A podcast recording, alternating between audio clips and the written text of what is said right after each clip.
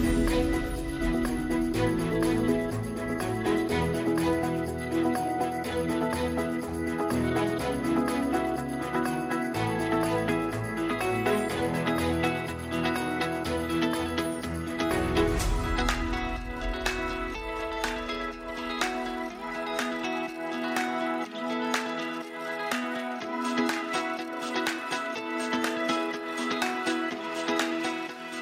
morning, everyone. So glad you could join together around your screens to worship the Lord together this morning as Laurel Glen Bible Church.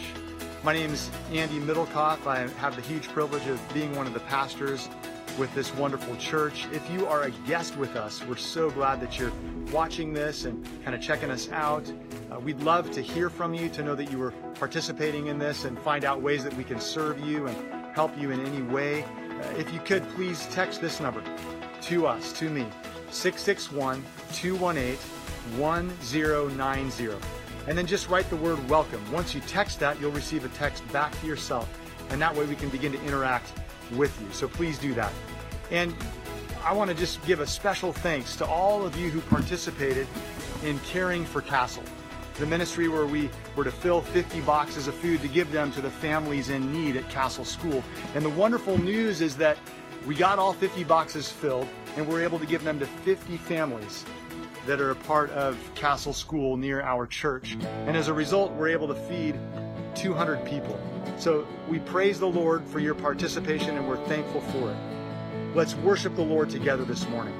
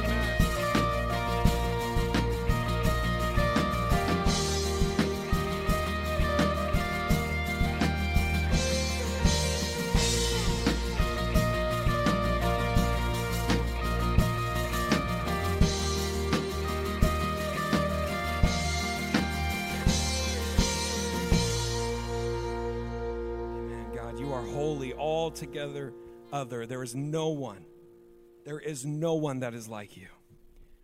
And so, God, as we sing to you, as we worship you, as we lift our hearts and our voices to you, God, may you be lifted high on our praises. May you be lifted high in our homes and in our community and in your world. Oh God, be glorified as we sing of your holiness and as we worship you now.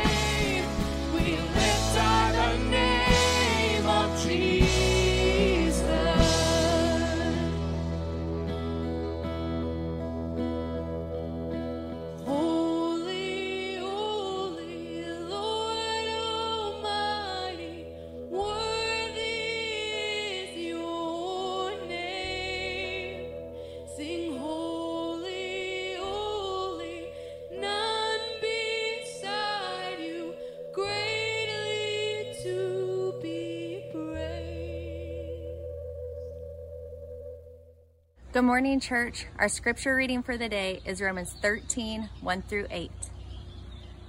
Let every person be subject to the governing authorities. For there is no authority except from God, and those that exist have been instituted by God. Therefore, whoever resists the authorities resists what God has appointed, and those who resist will incur judgment. For rulers are not a terror to good conduct, but to bad. Would you have no fear of the one who is in authority? Then do what is good, and you will receive his approval.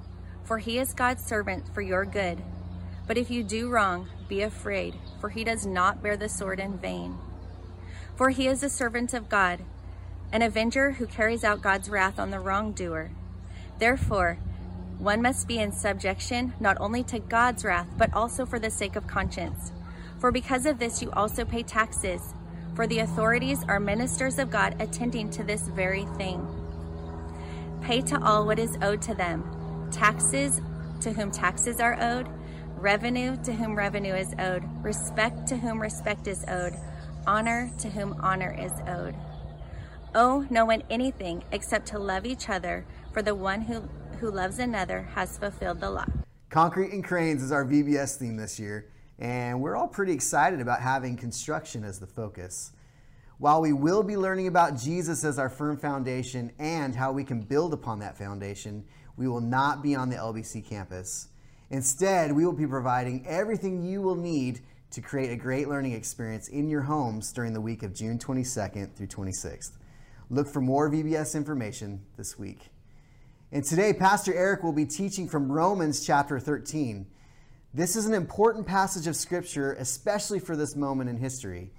In this passage, the Apostle Paul is writing to the Christians living in Rome at the time. He's reminding them to respect, obey, and honor the governing authorities because they have been put in place by him and they are there to serve his purposes. It is likely we will not always agree with governments and authorities, but we need to remember that God is sovereign, which means he is an ultimate boss and he is in control. And because he is sovereign, he works through imperfect authorities and governments to achieve his plans and will.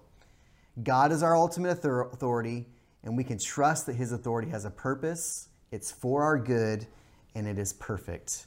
So, parents, this is a great opportunity to, to engage your children in a discussion on this topic. Remember to check out the Family Worship Guide for more information and continue that conversation after the sermon and during the week. Enjoy the sermon and have a great week. Bye. Bye.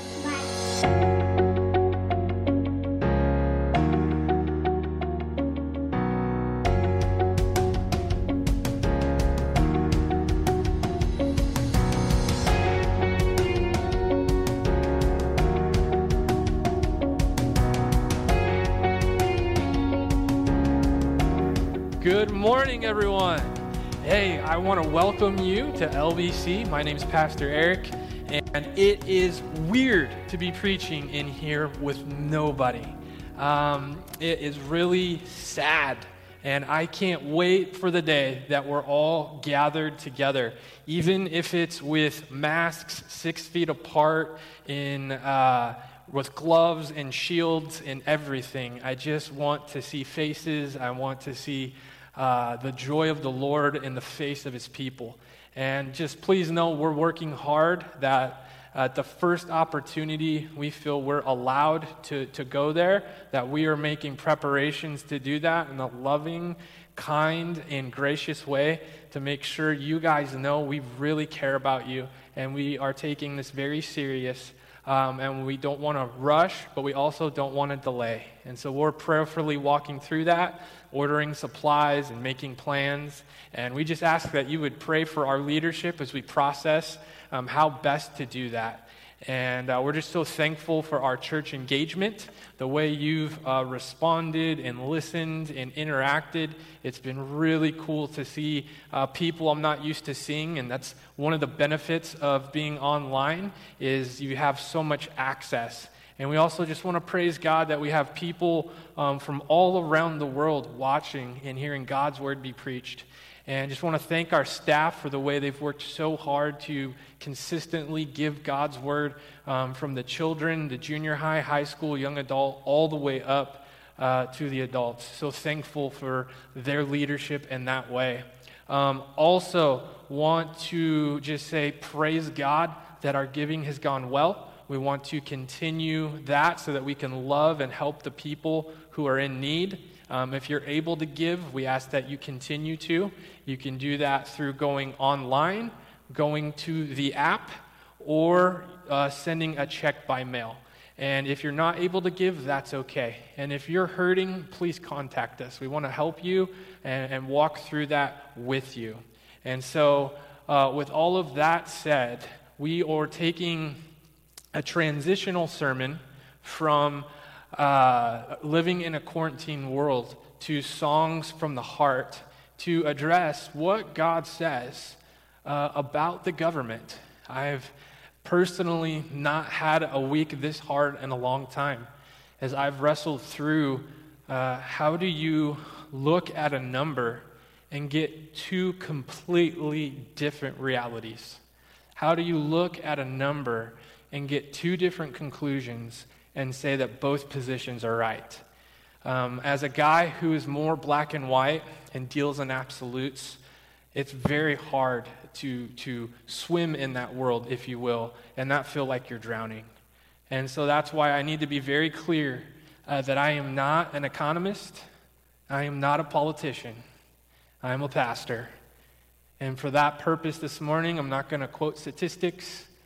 I'm not going to quote um, numbers of fatalities. I'm not going to talk about vaccines.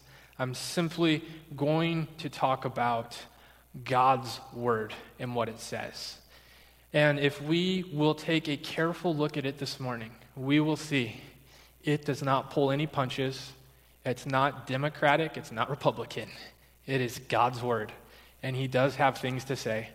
And so, my prayer is that we would tune out our immediate reactions and overreactions and truly listen to what God's word says, and that we would be his obedient children in that process.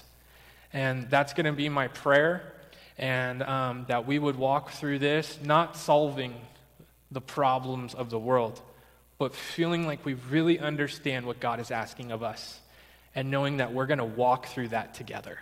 So let's pray, and then we're going to uh, jump into Romans chapter 13, verses 1 through 8. God, we love you. You are absolutely amazing. And I have to confess that this is hard. But I also must confess, you are doing things around the world that are blowing my mind. You're reaching and speaking to people in ways that are just amazing. You're always at work. No virus and no government can shut you down. I pray that we would have hearts that want to listen, obey, and praise you, that want to model what your son Jesus did. Uh, we're so grateful that we can open your word this morning and walk through it. We pray your word through the Spirit would uh, correct our minds, correct our hearts, and give us an eagerness to represent you the way we're called to. Uh, and we pray for your words, not mine. In Jesus' name we pray. Amen. So when we get to Romans 13, I think it's very important that we realize when Paul says in 13:1, uh, "Let every person be subject to the governing authorities." For there is no authority except from God, and those that exist have been instituted by God. Therefore, whoever resists the authorities resists what God has appointed, and those who resist it will incur judgment. I mean, I could drop the mic and walk away right there, because that's pretty clear.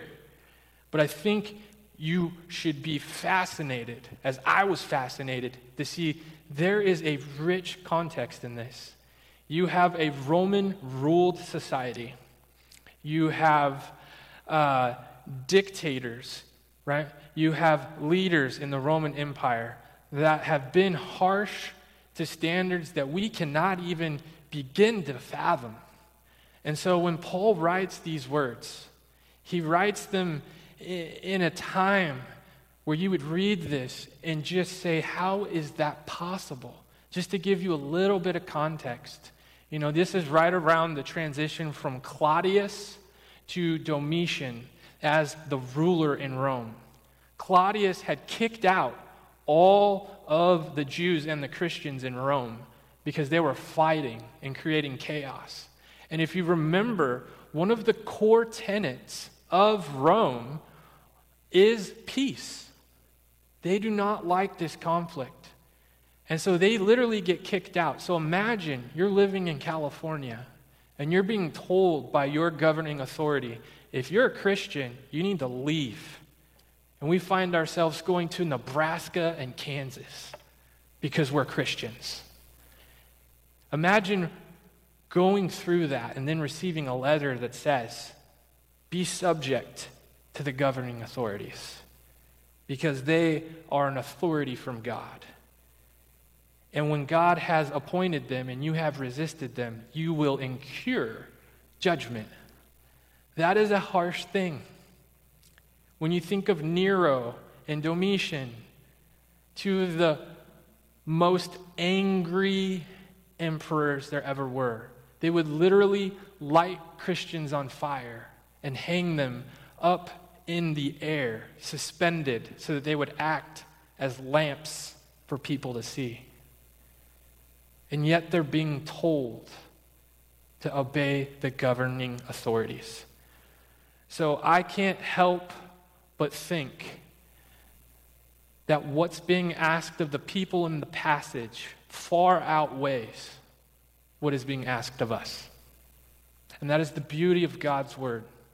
It never asks something of us that Christ himself had not gone through, modeled, and done correctly. He sets the standard in a way for us to see.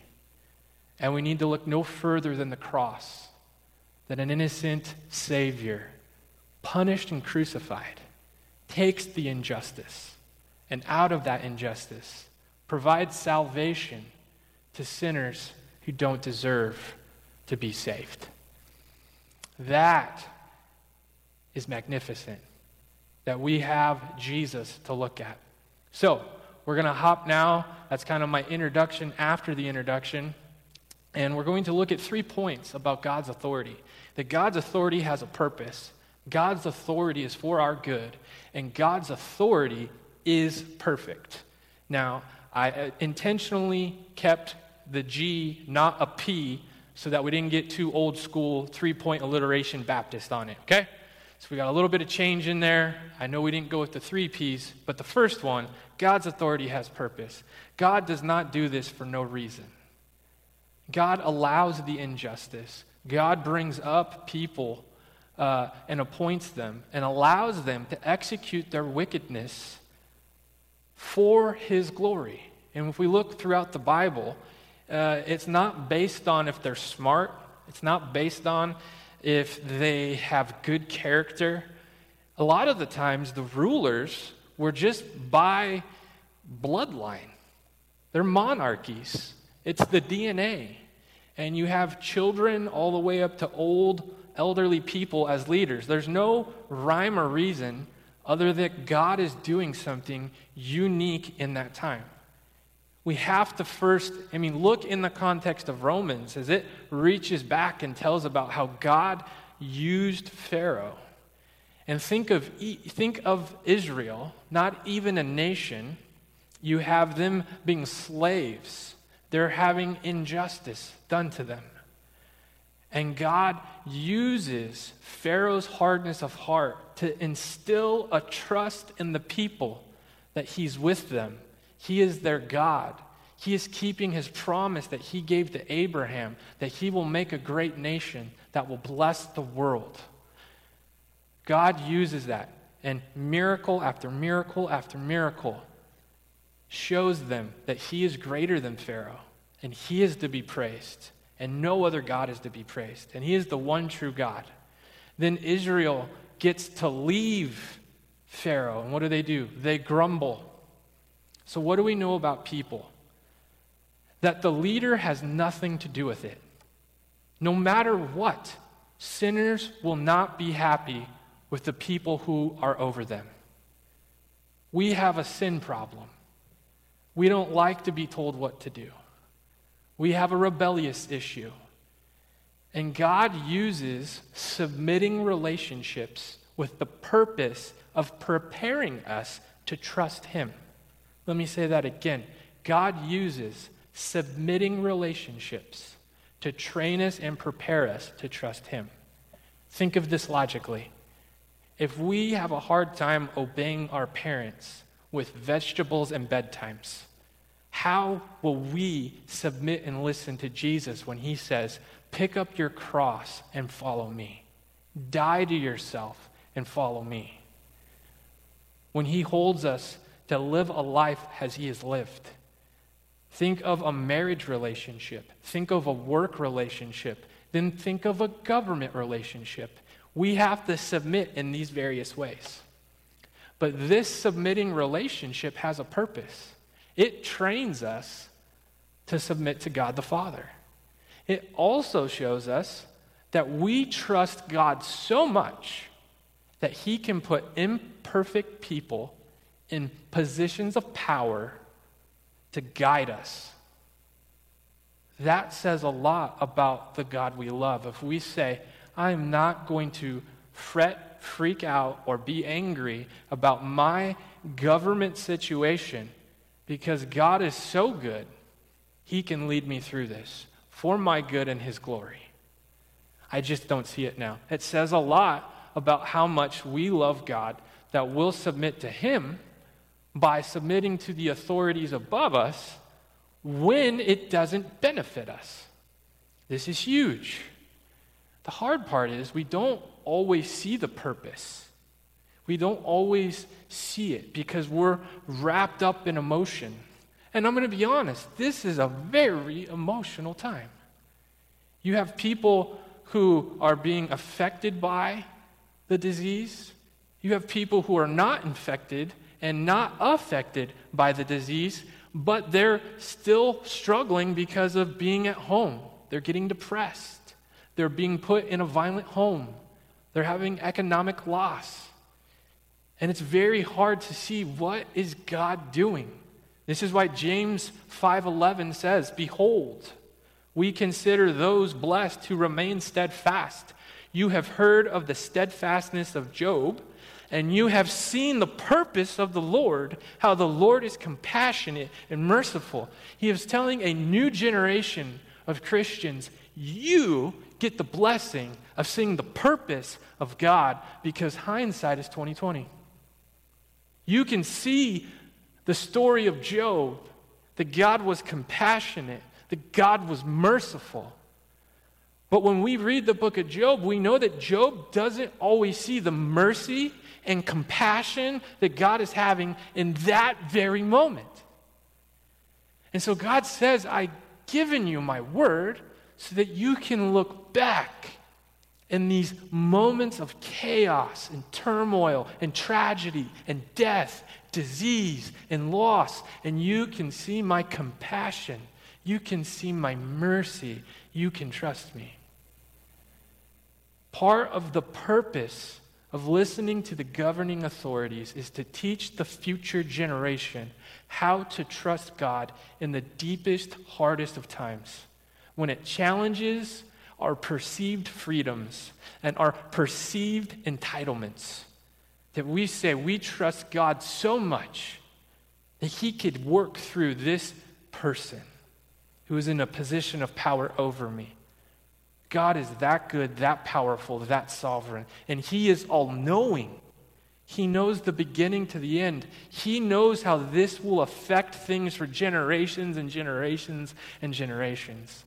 This is reminiscent of the disciples mourning that Jesus was going to the cross. They are lost, they are blinded by their inability to comprehend how Jesus dying could be a good thing. And then, as he is resurrected, light bulb, this was actually a good thing. God made a way for sinners to be with him through his son.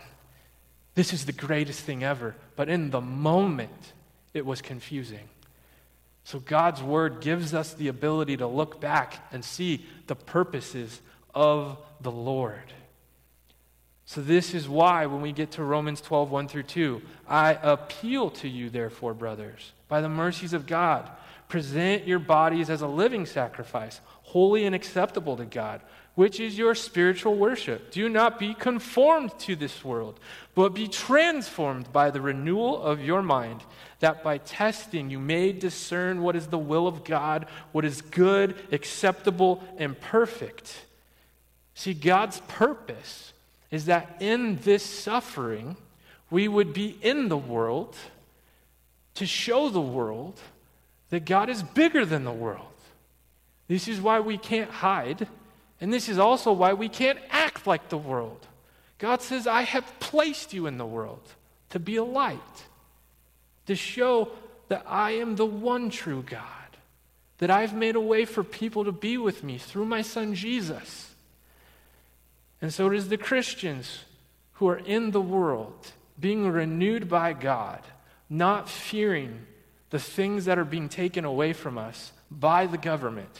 Because ultimately, we see that God throughout history has put crazy people in positions of power and done things that no one understood or saw till generations and years later. God is that good that He works what man means for evil for the good of his people. God works within this terribleness. This is also why we see in John 16 33, I have said these things to you, that in me you may have peace. In the world you will have tribulation, but take heart, I have overcome the world. That's the deepest part of God's authoritative purpose, is that He's already overcome the world. That's why we don't need to fret about the government. We are acting like defeated people when the victory's already been won. When you read John 16 33, it says that Jesus has overcome the world. What does that mean? It means that he has declared victory. This Greek word is related to the word Nike, the goddess of victory and triumph. It's also in the present indicative active tense, which means it's an ongoing, continuous action that never ends. It means that he is always triumphant, always triumphant. And that is why we can have peace in the midst of tribulation because victory has already been declared. And when we fret and have anger and bitterness, we act as if the victory was lost. The battle was not won, and Christ did not defeat the enemy. He says, I have overcome that you might have peace in the world forever and ever and ever. It is the same if you go to my Instagram, you can watch this. It's a true story my daughter um, is starting to take an affection and affinity for sports, which I miss deeply right now. And we were watching an old game, but she's not old enough to know it was an old game. So she walks in. USC's in the Rose Bowl. They're losing. They're down by 14 in the third quarter. And she is all of a sudden sad and depressed and she goes, My teacher is a Utah fan. And when she finds out that USC lost, she's going to make fun of me. Well, I know it's already been won. So I'm calm and collective. Don't lose heart, it'll work out. Stay faithful. She goes and she paints her face, she puts on her hat, and she cheers and cheers. And she's overwhelmed with excitement when she realizes the victory is won. And she's kind of like, Dad, aren't you excited? And I'm like, Yeah, but I knew the whole time the victory was won. See, I didn't have to fret, but I had a lot of fun watching her, oh, ooh, ah, ah, clubbing her eyes because she didn't know. See, when the victory's won, we can be at peace. And that's why God's authority has purpose to show the world that we are at peace. God's authority is good. This is very important. It is for our good.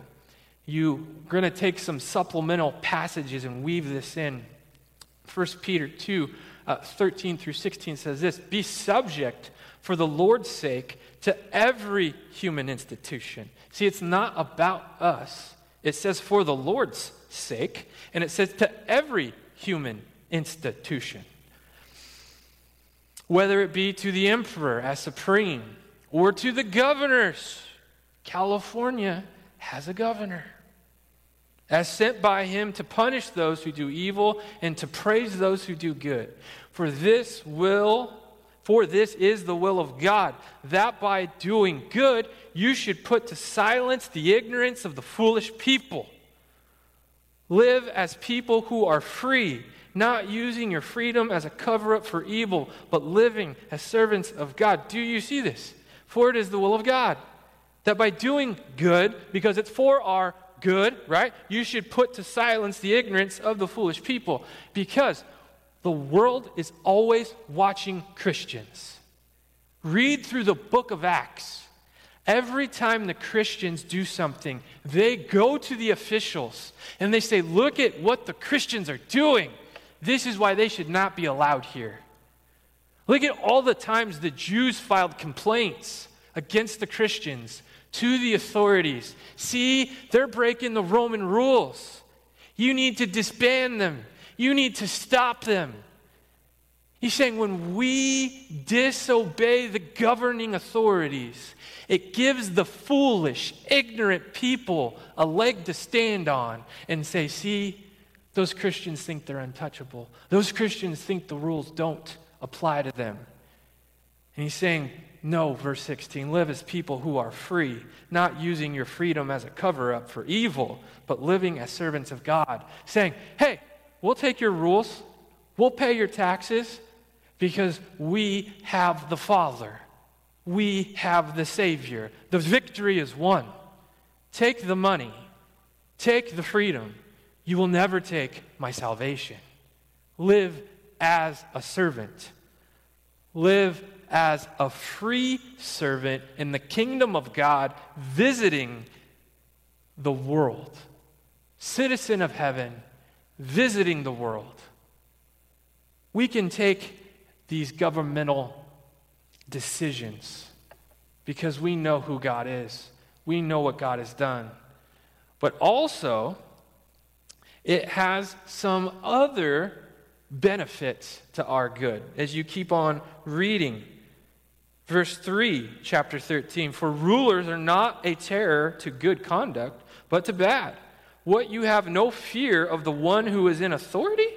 Then do what is good, and you will receive his approval. For he is God's servant for your good. You say that doesn't make any sense. No, it makes a lot of sense.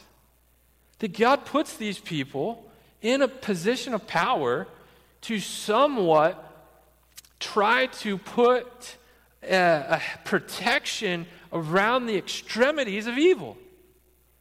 That when murder happens, there's a punishment.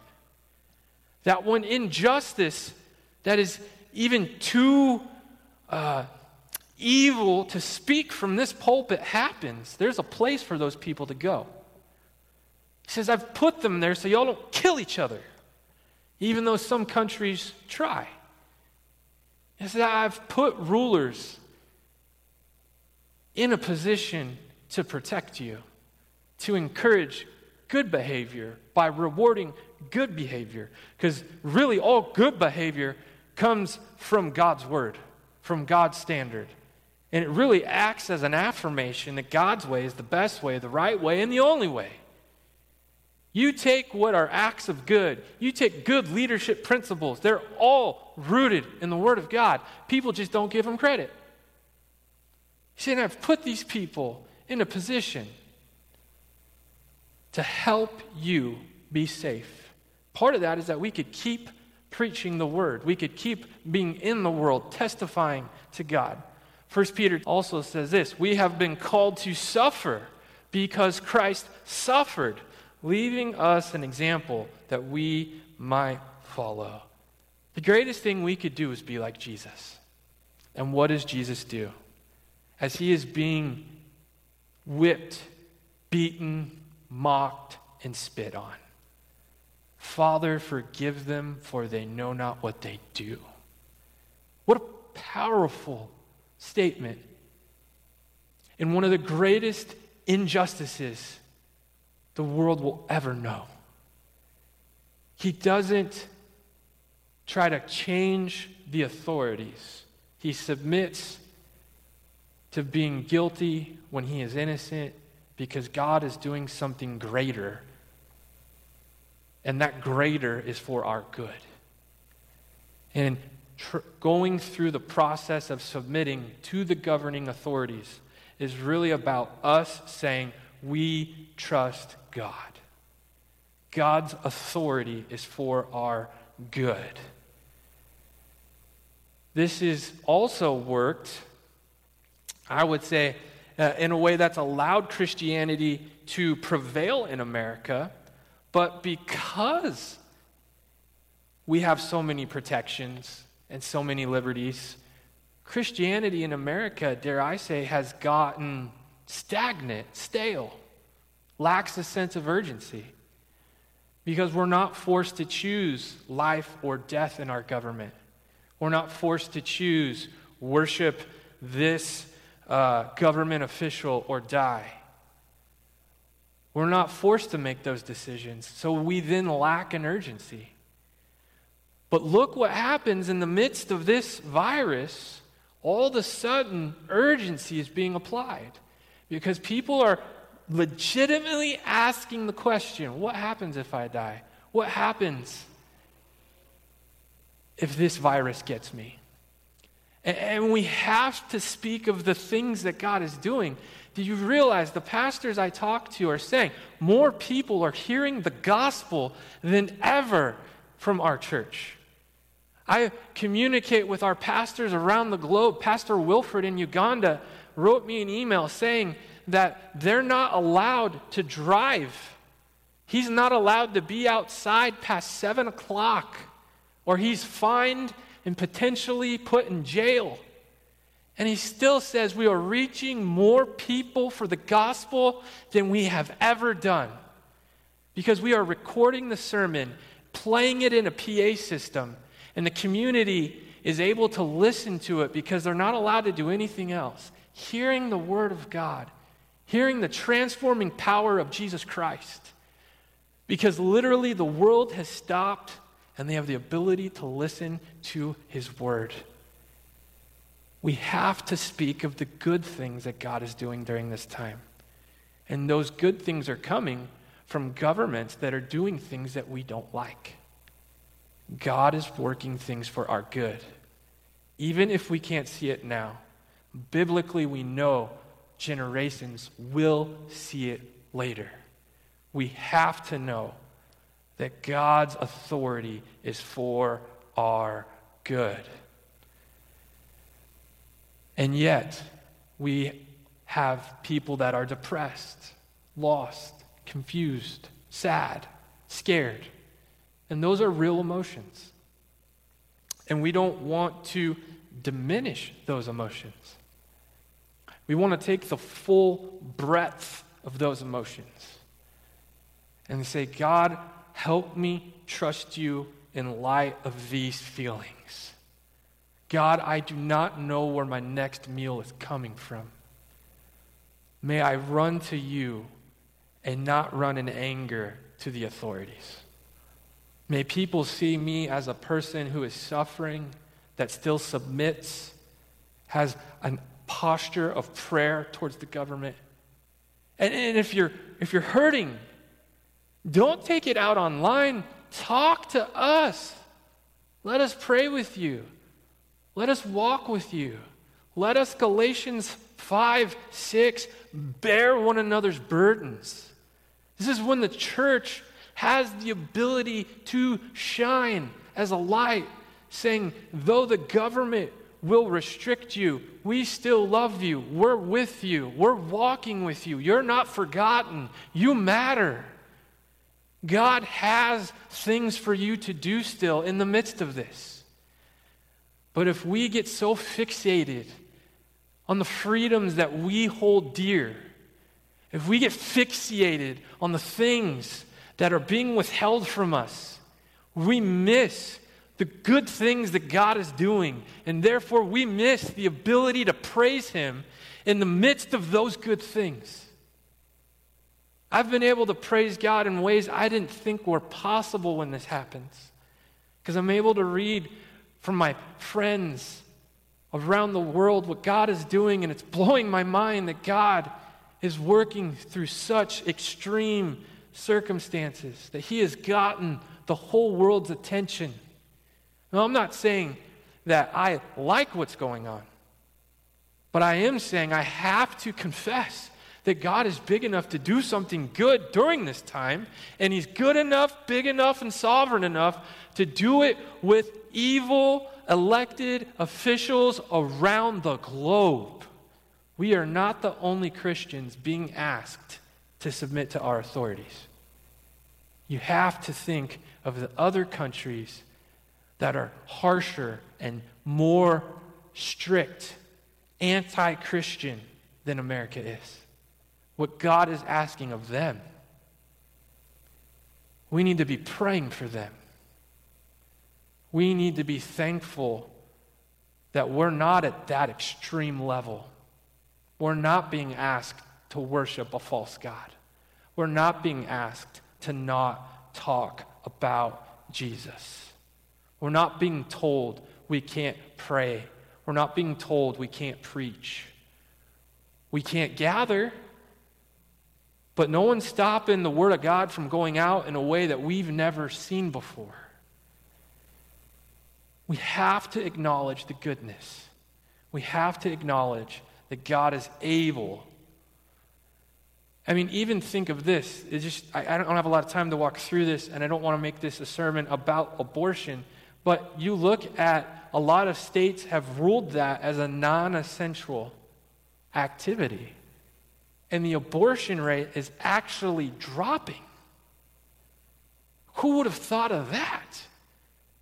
Why do I bring that up? Because it just gives you a small ounce of proof, evidence that God's authority is for our good.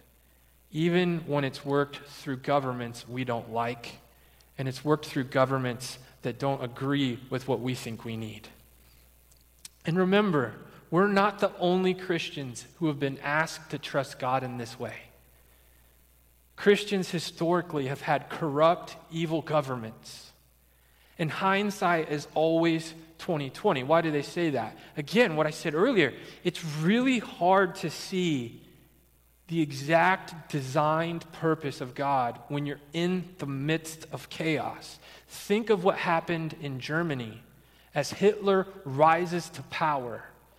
And a lot of the pre- predominant Christian thinking was Romans 13, we need to let the government be. They kind of developed this two kingdom theology ideas, completely separating them and saying, we need to be supportive. And they're so supportive, they don't say a thing while millions of Jews are murdered. But when you think about being in that moment, that had to be so hard to make those kind of choices. And then you read stories of Dietrich Bonhoeffer saying, We cannot let this stand. Dietrich Bonhoeffer is offered an opportunity to come to America to be freed of what's going on, and he comes. He stays for a month and he says, I have to get back to Germany. If Christianity is to stand, I have to be a part of the suffering so that when it's over, we can move forward as Christians. See, that's a man that went back to the corrupt government to defy it and fight it so that Christianity could stand. And it's easy to look back and say, wow, praise God for men like that who fought. But at the same time, we don't want to condemn the guys who were honestly trying. So, why am I saying that? we might not see the good now, is my point. But God's word is clear. future generations will have the ability to see it. And how we react now will set the tone for how they view this. The narrative will either be God can work through corruption or only listen to God's word until it takes something you don't like. Then you scream, cry, and act childish until you get your way. Our behavior is teaching the next generation how big God is and to what depth do we trust Him. That's why God's authority is perfect. He always knows what's going on. He's never caught off guard. He never envisions a ruler one way. And then all of a sudden, they take a, a wrong turn, and he's like, oh my gosh, I didn't know they were going to do that. I would have never let him be in charge if I knew that. No, God knows everything. And he's saying, yeah, this is evil, but I'm going to work this. You just don't know it.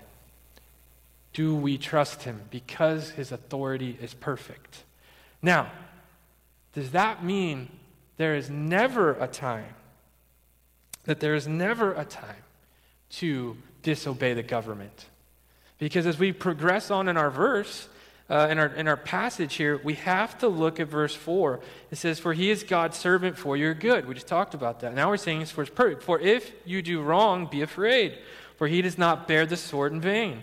For he is the servant of God, the avenger who carries out, out God's wrath on the wrongdoer. Therefore, one must be in subjection, not only to avoid God's wrath, but also for the sake of conscience. And then when he gets into because of this, you pay taxes. The authorities are ministers of God, attending to this very thing.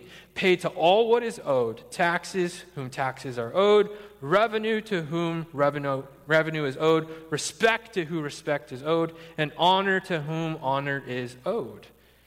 Now, how do you take that in light of some of these extreme situations?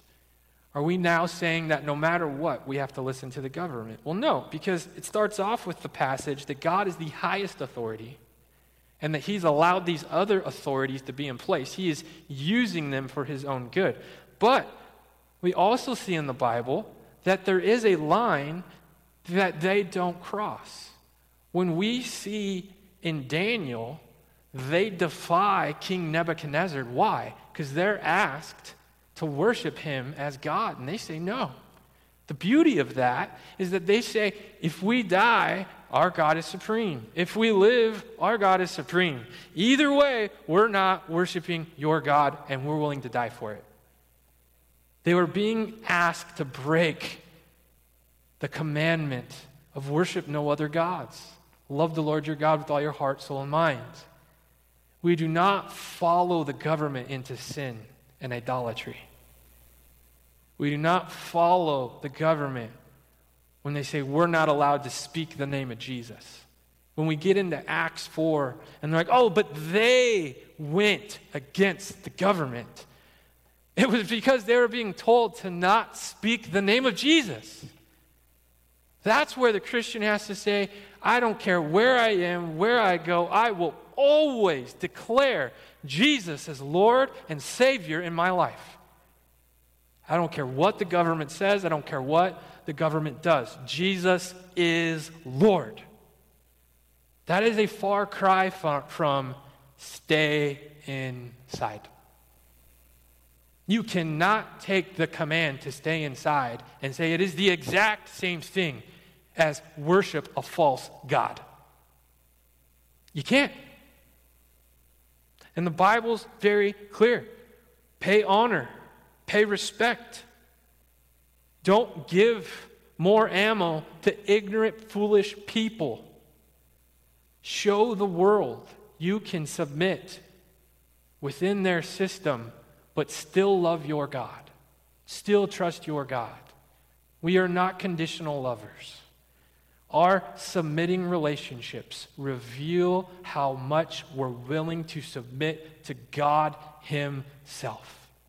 These submitting relationships help us submit to God when He says to love Him with all our heart, to put nothing above him, to be pure, to forgive one another. These are deep, hard commands. And he raises us in environments that require us to submit, to die to ourselves, and listen to an authority. So that as Christians, it becomes a part of our natural behavior. We're not afraid to submit because we know who ultimately is in charge. But we draw the line. We will not worship a false God. We will not be silent about Christ crucified. That's where we draw the line. That's why his authority is perfect. Martin Luther alludes to this. Again, I'm trying to bring a historical context in, in, multiple ways. One, submitting to governing authorities is not new to the Bible. Two, it is not unique to now. Christians throughout history have been asked to submit to evil governments because they ultimately trust God more than the freedoms and actions that are being taken against them. Martin Luther's commentary on Romans 13 because the sword is most beneficial and necessary for the whole world in order to preserve peace and punish sin and restrain the wicked, the Christian submits most willingly to the rule of the sword, pay his taxes. The weight of these words in the corruption that Martin Luther lived in. He didn't just have a democracy, he had a theocracy. He had all kinds of things. And he's saying these are necessary entities that God has put in place. Pay the taxes, honor those in authority, serve, help, and do all he can do to assist the governing authority, that it may continue to function and be held in honor and fear although he has no need of these things for himself. To them, to him they are not essential. Nevertheless, he concerns himself about what is serviceable and of benefit to others, as Paul teaches in Ephesians 5 21 through 6 9. What is he saying? That the Christians can submit to the governing authorities because they don't need the protection. Because if they die, they go to heaven. This is why Paul says to live is Christ and to die is gain. If I die, I go to heaven. Awesome. If I live, I live for Him. Awesome. If I live, I live for your benefit to help your faith. That's why he's saying the rules don't really need to be there for our safety because we go to heaven. And no government policy will change our faith. Therefore, we'll serve, we'll obey, so that we have the opportunity to help other people know who Christ is. Whew. God's authority is perfect. He uses these mediums, He uses these things to allow us to suffer, to show that there is no limit to our faith and trust in Him as Father. Even in a corrupt government, we trust God. We will listen unless they tell us to worship another God, unless they tell us to sin, unless they tell us to be silent about Jesus. Saying that we are so secure in our relationship with God, we can focus on other people. Beautiful words from Martin Luther. In a time that, in my opinion, was far harder to navigate than now. So keep in mind, we're not being asked to not worship. We're not being asked to not preach. We're not being asked to stop talking about Jesus. We're not being, uh, they're not stopping us from reaching more people for Jesus. They're actually, the, the, the craziness of all of this is that we're actually given a platform to say, even though the government is doing things we don't like, even though there's a sickness we don't like, we still praise Him. That's to our good because His authority is perfect. And keep in mind, I'm not saying if you don't like what's going on, that you can't say anything about it. Paul in Acts doesn't cry every time his liberties are taken away from him, but there are times when he says, I would like to speak to the man in charge. I am a Roman citizen. Why have I not been afforded these liberties and these freedoms as a Roman citizen?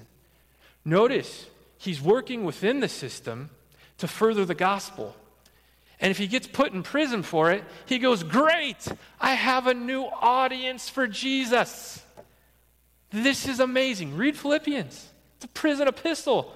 He's like, More people are coming to know Jesus. He wasn't afraid to work within the system, and he wasn't afraid to be limited by the system because he still could preach Jesus. He saw creative opportunities to share of the goodness of God. Imagine a man beaten, mocked, and in prison, looking at another prisoner, going, Man, life's good. It's like, What? Oh, you don't know Jesus, then do you? Yeah, if I die, I'm going to heaven. You're going to rot here, and that's really sad. You should probably know Jesus. And he's like, Yeah, I want to know Jesus. What else am I going to do in prison? Tell me about this guy.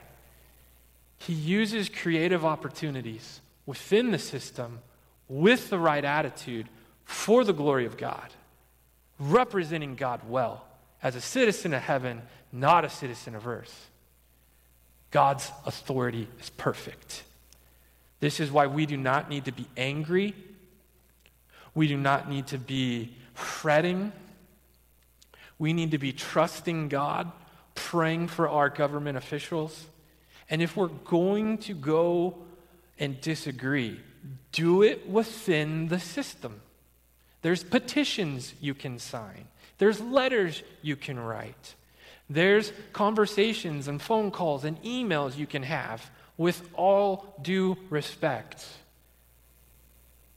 To be really honest, do any of us really want to be the president right now or the governor?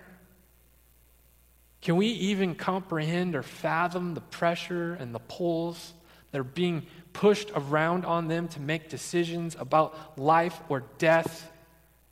How they will be remembered?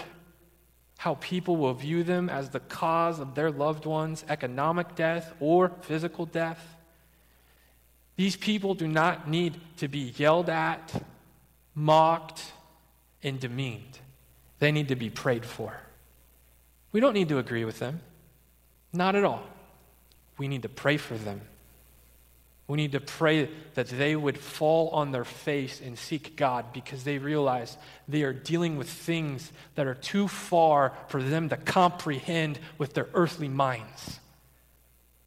That they would finally turn an eye and an ear towards Jesus and say, I can't do this. That God would bring people to Himself through the overwhelming reality that man does not know everything, and man cannot fix everything, and that man is incomplete without God. These are the things God does in tragedy to draw people to himself. And as Christians, we are to obey. And lastly, in conclusion, verse 8 Owe no one anything except to love each other. For the one who loves another has fulfilled the law. Why is that so important? Because you cannot love your neighbor if you're so bent on what's being taken away from you that you can't love, you can't be of any godly help because you're full of rage, anger, and hate towards a government that God has called you to be in submission to. Not because they're great and not because they're right, because it reflects how you trust Him. I'm going to end with this quote. It comes from Francis Schaeffer. He says, The Christian culture does not believe that Jesus is Lord of all of life. The evangelical culture believes the non biblical idea that Jesus is only Lord of Bible study, prayer, and church attendance. And anything outside of that is not really spiritual. Let those words float in your mind. It says that Christians believe that Jesus is the Lord of Bible study, prayer, and church attendance, but not anything outside of that. He is also the Lord of all things, including institutions and governments. And we need to trust Him and love Him. That God's authority has a purpose, it's for our good, and it's perfect. May we be a church that responds biblically, that responds faithfully, that we love God more than anything, that we're not above submitting to authorities we don't agree with Amen. and we don't like, but we trust God so much that we will do what we're told. But we will never bend the knee to anyone other than Christ alone. And we will never stop preaching of his goodness, faithfulness, and salvation. That is the line we must draw. As you move on in your week, it's going to be my prayer that God would work in our hearts to have the right attitude, that we would take Romans 13, 1 Peter, we would take Timothy, we would take these books and we would see God calls us to trust him. That he has a purpose, that purpose is going to be for our good, and it's going to be perfect, even if we can't see it. May these words of Scripture calm your heart, encourage your heart, and challenge your heart to love Him in ways you've never had to before. That is to our good and His glory. Let us pray. God, we love you and we praise you. You are the Lord of all things.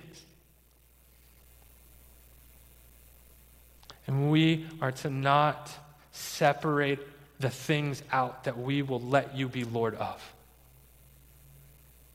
We are called to trust you in any and all circumstances. We are citizens of heaven. You have declared victory over the world. May we not live as defeated people. God, I pray we would live victoriously, unashamed of the gospel, proud to bear your name as a child. I pray you would encourage us, unite us, and convict us to trust you in all things because you are Lord over all things.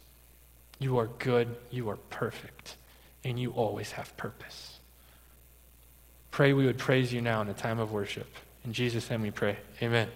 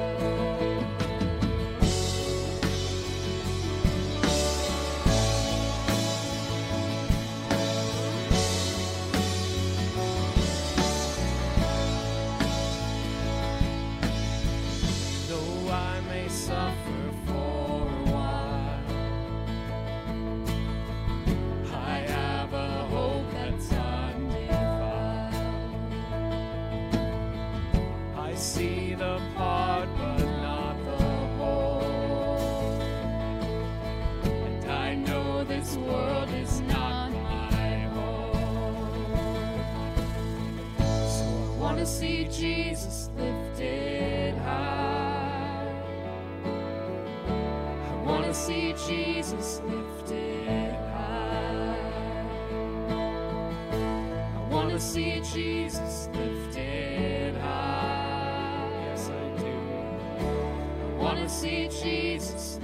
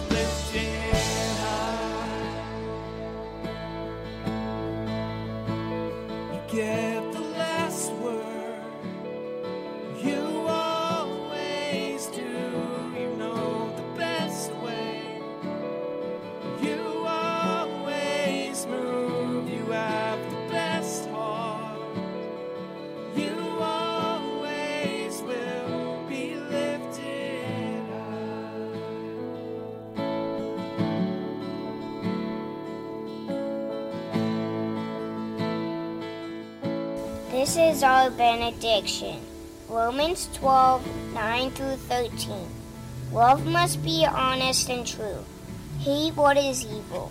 Hold on to what is good. Love one another deeply. Honor others more than yourselves. Stay excited about your faith when you serve the Lord. When you hope, be joyful.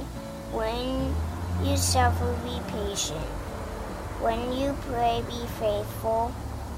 Share with the Lord's people who are in need.